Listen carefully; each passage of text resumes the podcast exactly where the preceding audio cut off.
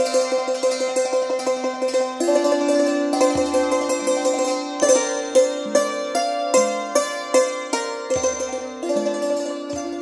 ฎแห่งกรรม เรื่องที่ 131 ประเพณี เมื่อวันงานประชุมเพลิงศพแม่ มีท่านที่ได้กรุณาสละเวลามาในงานมากมาย นับว่าเป็นพระคุณอย่างยิ่งที่ลืมได้ยาก เมื่องานผ่านไป ไม่นานก็มีผู้วิพากษ์ในเรื่องประเพณี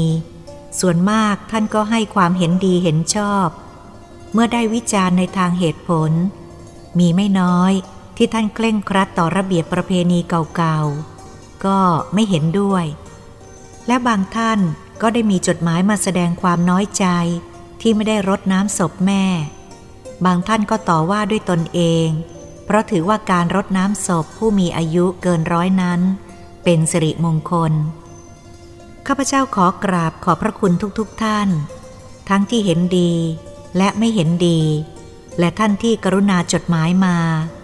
ข้าพเจ้าถือว่าทุกๆทท่านต่างก็หวังดีต่อข้าพเจ้า เช่นเดียวกัน การที่ข้าพเจ้าได้ปฏิบัติซึ่งบางท่านจะเรียกว่าแหวกแนว แต่ข้าพเจ้าก็ปฏิบัติตามความรู้สึกส่วนตัว ไม่ได้หวังที่จะชักนำให้ท่านที่เคร่งครัดในหลักประเพณี เห็นดีเห็นชอบปฏิบัติตาม เพราะความรู้สึกและความเข้าใจในเหตุผลนั้น แตกต่างกัน แต่ความหวังดีต่อข้าพเจ้านั้นเหมือนกันทุกท่าน เราต่างก็ถือความอิสระทางใจ เมื่อเราได้คิดได้พิจารณาอย่างถี่ถ้วน หากเราปฏิบัติตามประเพณีนั้น จะมีสิ่งใดดี สิ่งใดเสีย เพราะประเพณีก็บัญญัติขึ้นด้วยมนุษย์ธรรมดาสามัญ เมื่อมีผู้เห็นดีทำตามๆกันมามากก็กลายเป็นประเพณี แต่ละชาติแต่ละภาษาย่อมปฏิบัติแตกต่างกันไปเพื่อความเหมาะสม ประเพณีนำศพไปฝังไม่ยอมเผาของบางชาติในปัจจุบันนี้กำลังเป็นปัญหาใหญ่ ที่ฝังศพหายากขึ้นทุกวัน ต้องนำศพไปฝังไกลออกไปต่างจังหวัด ต้องเดินทางไปหลายชั่วโมง บางครั้งก็มีข่าวผู้ที่ไปงานตอนกลับเกิดอุบัติเหตุ มีคนตายเพิ่มขึ้น ในปัจจุบันนี้เปลี่ยนแปลงมาเผาแบบไทยก็มีไม่น้อย แต่ก็ยังมีคนที่เคร่งครัดแบบเก่าอีกมาก ถ้าปล่อยให้ฝังไม่ยอมเผา ต่อไปในอนาคตที่ฝังศพของคนตาย คงจะมากกว่าที่อยู่ของคนเป็น เมื่อได้คิดพิจารณาเห็นว่าในยุคปัจจุบันนี้ บ้านเมืองเปลี่ยนแปลงเจริญขึ้นมากมาย ประเพณีบางอย่างก็ล้าหลังไม่เหมาะกับในยุคปัจจุบันนี้ ก็ควรตัดออกเพราะบางอย่างเกิดโทษมากกว่าเกิดคุณประโยชน์ เมื่อคิดถึงหลักธรรมของพุทธศาสนาที่สอนว่า อย่าเชื่อในสิ่งใดก่อนที่จะได้พิจารณาหาเหตุผล แม้สิ่งนั้นจะได้ปฏิบัติต่อๆกันมาแต่โบราณ แม้แต่หลักธรรมที่พระพุทธองค์ทรงสอน ก็ให้พิจารณาก่อน เมื่อเห็นผลเห็นความจริงแล้วค่อยเชื่อถือ ข้าพเจ้าเชื่อหลักธรรมที่องค์พระสัมมาสัมพุทธเจ้าได้ทรงตรัสรู้แสดงธรรมสั่งสอนนั้นสูงสุดนำหน้าทุกยุคทุกสมัย ไม่มีหลักธรรมใดเทียบเท่า นับแต่ครั้งโบราณจนถึงยุคปัจจุบัน เมื่อได้ศึกษาปฏิบัติจะเห็นจริงด้วยตนเอง แต่ก็จะรู้แต่เฉพาะตัว จะให้ผู้อื่นที่ไม่ได้ปฏิบัติพิจารณารู้ด้วยเห็นชอบด้วยนั้นยาก หลักธรรมพระพุทธศาสนานั้นสูงกว่าปัญญาชนคนธรรมดาที่จะเข้าถึง หากพระพุทธองค์ไม่ทรงค้นคว้า จนตรัสรู้จนบรรลุพระอรหันตสัมมาสัมพุทธเจ้า ทรงเผยแพร่พระธรรม ทรงแสดงคำสอนให้สัตว์โลกที่ยังเมามัวในกิเลสตัณหา เมื่อได้ปฏิบัติแล้วก็จะได้หลุดพ้นจากทุกข์ไปได้ แก่นแท้ในหลักธรรมของพระพุทธเจ้านั้น บริสุทธิ์ขาวสะอาดผุดผ่องไม่มีราคีทำให้ผู้ปฏิบัติ ดับทุกข์ ดับกิเลส ดับตัณหา สามารถไปสู่สุขได้มากมายมาแล้ว เป็นหลักธรรมอันสูงเลิศนำหน้าจะอยู่คู่โลกนำต่อไป ในอนาคตตลอดกาลแต่บางครั้งก็มีพวกกาฝากและมารศาสนา แต่ก็ไม่สามารถจะทำลายแก่นแท้ของศาสนา ผู้ที่ใช้สติปัญญาพิจารณาจะรู้ว่า สิ่งไหนเป็นแก่นแท้ของหลักธรรม และสิ่งใดเป็นกาฝากอาศัยศาสนา พระพุทธศาสนานั้นประเสริฐล้ำเลิศสูงสุด ผิดกับประเพณีนิยม ซึ่งกฎเกณฑ์ต่างๆเกิดขึ้น เพราะมีผู้นิยมทำตามๆกันมา ย่อมจะแก้ไปตามการเวลาตามสมัย เพื่อให้เหมาะสมแก่สังคม ไม่เป็นพิษเป็นภัย เป็นประโยชน์ในสมัยก่อน แต่อาจจะเป็นภัยไม่เกิดประโยชน์ต่ออีกสมัยหนึ่งก็ได้ ฉะนั้นประเพณีจึงต้องเปลี่ยนไปตามกาล การอาบน้ำศพสมัยโบราณ เขาอาบกันแต่ในหมู่ญาติ ไม่ได้เชื้อเชิญผู้อื่นมารดน้ำการรดน้ำศพเกิดขึ้นในตอนไหนข้าพเจ้าก็ไม่ทราบ เพราะจู่ๆก็มีการเชิญรดน้ำศพ บางงานก็มีบัตรเชิญ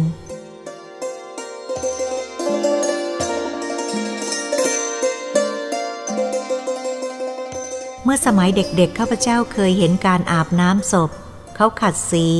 ทาขมิ้น เปลี่ยนเสื้อผ้าให้ผู้ตายในหมู่ญาติสนิทเท่านั้น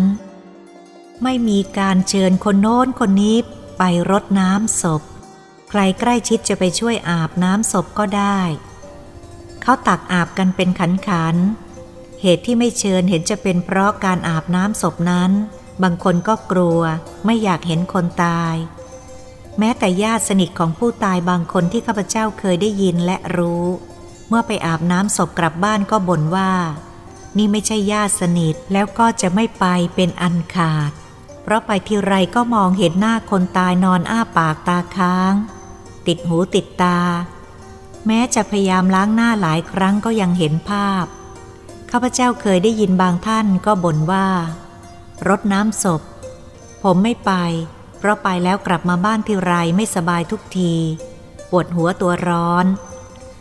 บางคนก็บอกหมอดูห้ามไม่ให้ไปงานรดน้ำศพ ฟังแล้วก็รู้สึกว่าคนส่วนมากไม่ชอบทำให้ข้าพเจ้าคิดว่าการรดน้ำนั้นเป็นการ แจกทุกไปให้ผู้อื่น หากว่าข้าพเจ้าเป็นเจ้าภาพ ข้าพเจ้าจะไม่เชิญ แม้ตัวข้าพเจ้าตายก็จะสั่งลูกหลาน ไม่ให้มีการรดน้ำศพ ไม่ยอมทำให้ผู้อื่นลำบาก เมื่อสมัยข้าพเจ้าเด็กๆ ท่านผู้ใหญ่เคยเล่าให้ฟังว่า สมัยก่อนนี้เคยบังสุกุลผีตาย เจ้าภาพงานศพมักนิยมให้พระไปชักผ้าบังสุกุล โดยเอาคนตายไปผูกไว้กับ กระดาน มัดมือให้พนม ข้าพเจ้าก็เอาผ้าไตรใส่ไว้บนมือ จัดไว้ในที่รับตาคน ส่วนมากไปป่ารกหรือป่าช้า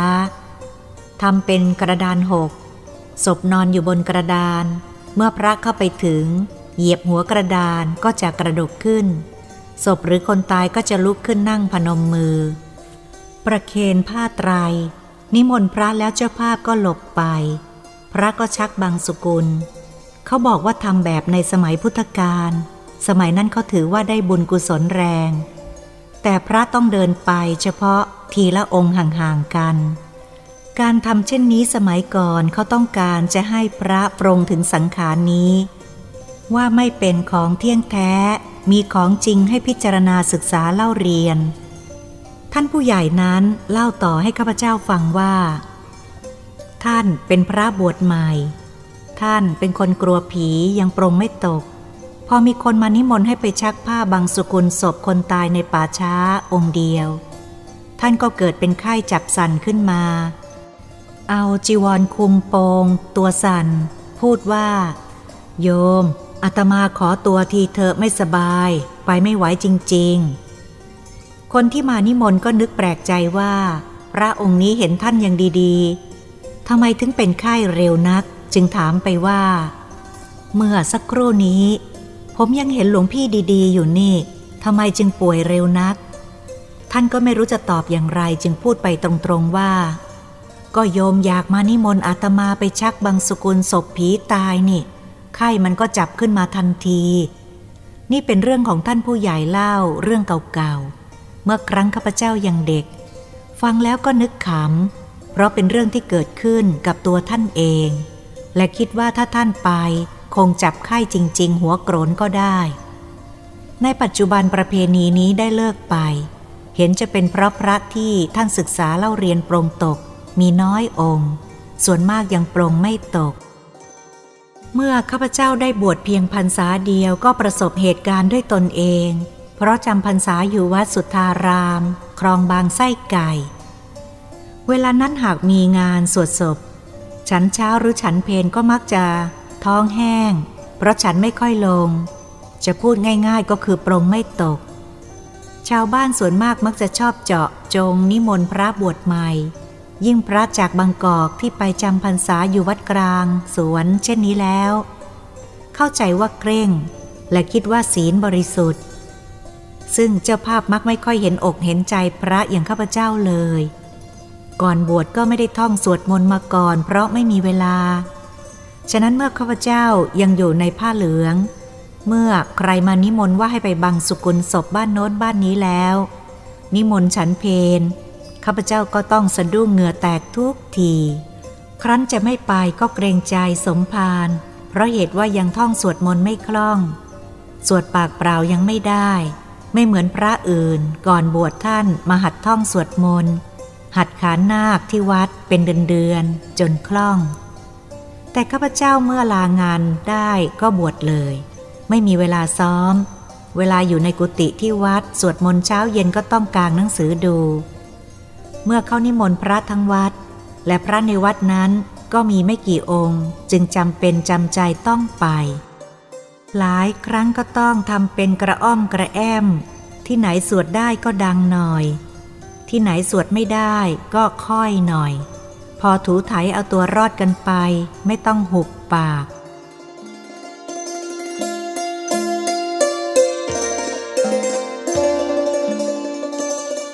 สิ่งที่ข้าพเจ้าหาความสบายใจไม่ได้ เวลานั้นก็คือสวดมนต์ศพ เพราะบางศพขึ้นอืดจนมีกลิ่น ยังไม่ได้ใส่ลงก็มี ที่ใส่ลงแล้วก็มี ที่ยากจนหน่อยก็มีลงศพไม้ถูกๆ แล้วก็ใช้กระดาษสีลายดอกไม้ปิดลง แต่กลิ่นเหม็นตลบทั่วไป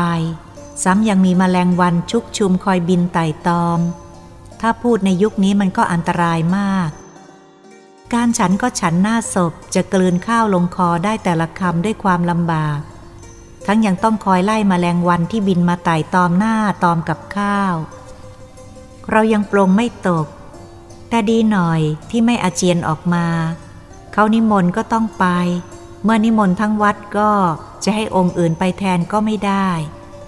เพราะพระทั้งวัดมีไม่เกินสิบรูป เจ้าภาพเขานับไว้แล้ว จะบอกว่าป่วยหรืออาพาธก็ผิดศีลข้อมุสา นี่เป็นเหตุการณ์เมื่อข้าพเจ้าบวชพรรษาเดียวได้ประสบมา แต่ก็คิดว่ายังเคราะห์ดีที่ยังไม่ต้องไปชักผ้าบางสุกุลผีลุกขึ้นมาประเคนจีวร หรือสบง โดยเหยียบไม้กระดานหกเหมือนสมัยก่อน ในยุคปัจจุบัน ข้าพเจ้าขอพูดเพิ่มเติมย้ำอีกครั้งหนึ่งว่า คนที่มีอายุมาก แล้วยังกลัวผีก็มี เคยได้ยินได้ฟังมาว่า เมื่อผมได้รับเชิญไปรดน้ำศพ แล้วตักครั่นตักครอขึ้นมาทันที มักไม่สบาย ครั้นจะไม่ไปงานรดน้ำศพเลยก็ทำไม่ได้ งานพวกนี้ไม่ค่อยถูกโรคกับผม ไปแล้วมักไม่สบาย งานรดน้ำศพท่านจะสังเกตเห็นผู้ที่ไปในงานบางท่าน แสดงกริยาครึ่งกลัวครึ่งกล้า จดจดจ้องจ้องจะรู้สึกได้ว่า มาเพราะความจนใจ เมื่อข้าพเจ้าได้รู้ได้เห็นได้ฟังสิ่งที่ผ่านผ่านมาแล้ว ล้วนแต่น่าคิด ข้าพเจ้าก็ได้นำเอามาพิจารณาดูแล้ว แม้จะมีมากท่านก็ไม่รู้สึกอะไร มีจิตเป็นกลางกลางดังที่ได้กล่าวมาแล้วก็ดี แต่ข้าพเจ้าคิดแล้วก็ไม่อยากเบียดเบียนความรู้สึกของบางท่าน เหล่านั้น ข้าพเจ้าจึงตกลงใจงดการเชิญในการรดน้ำศพแม่ให้อยู่แต่ในวงญาติเท่านั้น นี่เป็นความรู้สึกของข้าพเจ้า หากจะผิดถูกประการใด ข้าพเจ้าขอรับผิดแต่ผู้เดียว ส่วนการสวดอภิธรรมเจ็ดคืนนั้น ข้าพเจ้าก็ห้ามไม่ให้บอกใคร สวดแต่ในหมู่ญาติ สวดได้เพียงคืนที่สี่ก็รู้ออกไปในหมู่เพื่อนฝูงและท่านที่เคารพนับถือ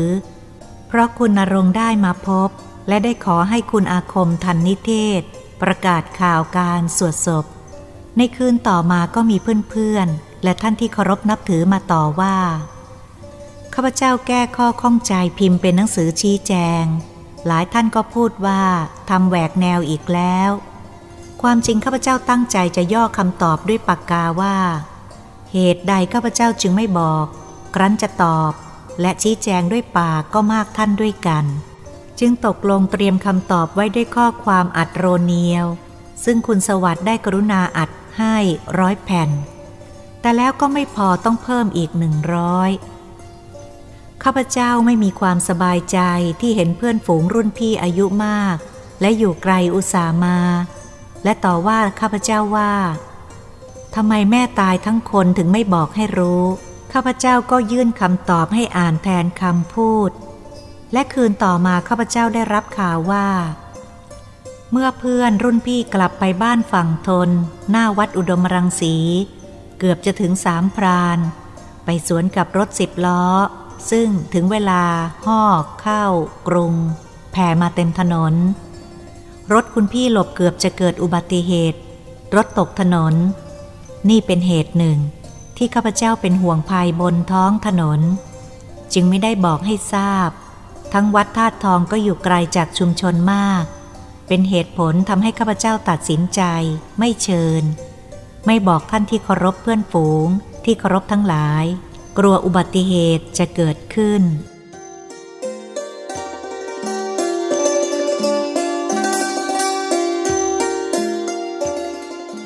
เวลาจะออกบัตรเชิญข้าพเจ้า นึกและคิดถึงตัวเอง หรือเอาใจเขามาใส่ใจเราบ้าง บางครั้งข้าพเจ้าก็ได้รับบัตรเชิญในงานประชุมเพลิงวันเดียวกัน มากกว่าหนึ่งงาน คราวนี้เราจะทำอย่างไร ถ้าไปงานหนึ่งก็ต้องเสียงานหนึ่งหรือสองหรือสามงานโน้นก็ชอบกันมาก นี่ก็ชอบกันไม่น้อย แล้วเราจะมานึกถึงคนอื่น ก็คงจะมีความรู้สึกเช่นเดียวกัน คิดว่าเพื่อให้ผู้รับบัตรเชิญสบายใจ ไม่ต้องห่วงข้าพเจ้าจึงเติมข้อความ ลงไปว่า ท่านผู้มีภาระไม่ว่าง โปรดอย่ากังวลใจงานนี้ ที่กราบเรียนมาก็ด้วยความเคารพนับถือ ความจริงก็ตั้งใจหวังดี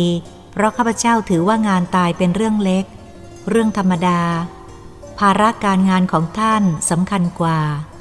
แต่แล้วก็มีหลายท่านว่าข้าพเจ้าแหวกแนว แล้วก็มีอีกหลายท่านว่าดี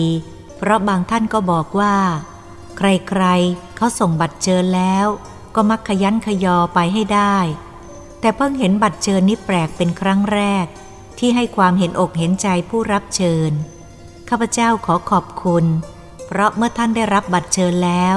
ไม่ต้องกังวลใจ ข้าพเจ้าก็สบายใจด้วย ส่วนหนังสือแจกในงานศพ แม่ครั้งนี้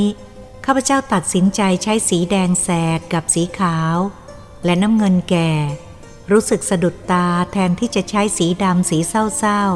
ๆ ข้าพเจ้าเคยแนะนำให้ผู้ใช้ ปกสีแจกงานศพมามากราย แต่บางรายก็ถูกทักท้วงจากญาติผู้ใหญ่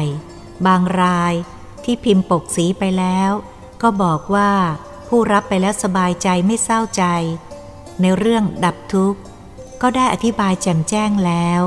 เมื่อถึงคราวงานของแม่ตัวเองก็ต้องทำอย่างที่เคยแนะนำท่านผู้อื่นมาแล้ว หากท่านผู้ใดได้รับหนังสือเรื่องแม่ เมื่ออ่านแล้วก็คงจะเห็นดีด้วย แต่ท่านที่ยังถืออยู่ในประเพณีเก่า ก็คงจะมีที่ไม่เห็นด้วยในเรื่องแม่นี้ ปกสีได้ประโยชน์มาก เพราะแจกไปตามโรงเรียน เด็กก็ชอบอ่าน แจกไปตามโรงพยาบาล คนเจ็บคนไข้ก็ชอบอ่าน เพราะเห็นปกแล้วไม่เศร้า อ่านได้ทั่วไป พูดถึงประโยชน์แล้วมีมากกว่าปกสีดำหากท่านได้ใช้สติปัญญาพิจารณาดูแล้ว ก็จะเห็นว่าประโยชน์ที่ได้นั้น ผิดกันไกล ข้าพเจ้าขอย้ำอีกครั้งหนึ่ง เป็นความเห็นความรู้สึกของข้าพเจ้าเองเห็นว่า กฎเกณฑ์ของประเพณีเก่าๆ บัญญัติขึ้นด้วยมนุษย์ธรรมดา ใครเห็นดีก็ปฏิบัติตามๆกันต่อมา แต่ในยุคปัจจุบันนี้ประเพณีบางอย่างไม่เหมาะสม กับความเจริญของสังคม ฉะนั้นเมื่อได้เห็นสิ่งใดที่เกิดผลประโยชน์ดีกว่า ใช้เหตุผลพิจารณาแล้ว ก็ควรจะเปลี่ยนแปลงไปตามการเวลาที่ควร ที่ข้าพเจ้าเขียนมานี้ ก็จะให้ท่านได้พิจารณาโดยใช้เหตุผล เห็นว่า สิ่งใดควรหรือไม่ควร เพราะในปัจจุบันนี้ความเจริญทางโลกมากเพียงใด ประเพณีเก่าๆบางอย่าง ก็ยังมีที่ดีมาก มีประโยชน์แก่คนรุ่นหลังบางอย่างก็ไม่ปลอดภัยมากเท่าที่ความเจริญของบ้านเมือง จึงควรพิจารณาให้เหมาะสมกับการเวลาต่อไป ส่วนหลักธรรมของพระพุทธศาสนา พระธรรมคำสอนนั้น พระพุทธองค์ทรงตรัสรู้ด้วยพระปัญญา ค้นคว้าจากหลักธรรมชาติ ด้วยทรงพระปรีชาสามารถเป็นเลิศยิ่งทำให้ผู้ปฏิบัติเกิดผลหลุดพ้นจากทุกข์ ดับกิเลสตัณหา โลภรัก โกรธหลง เกิดความสงบ และเป็นความสุขที่หลุดพ้นจากโลกมนุษย์ อันสกปรกโสมม ที่ยังหลงไหลมัวเมาในกิเลสตัณหา ไปสู่ที่บริสุทธิ์สะอาด ปราศจากความสกปรกโสมม หากท่านผู้ใดไม่เห็นด้วย ข้าพเจ้าขอรับผิดและขออภัยมาในที่นี้ด้วย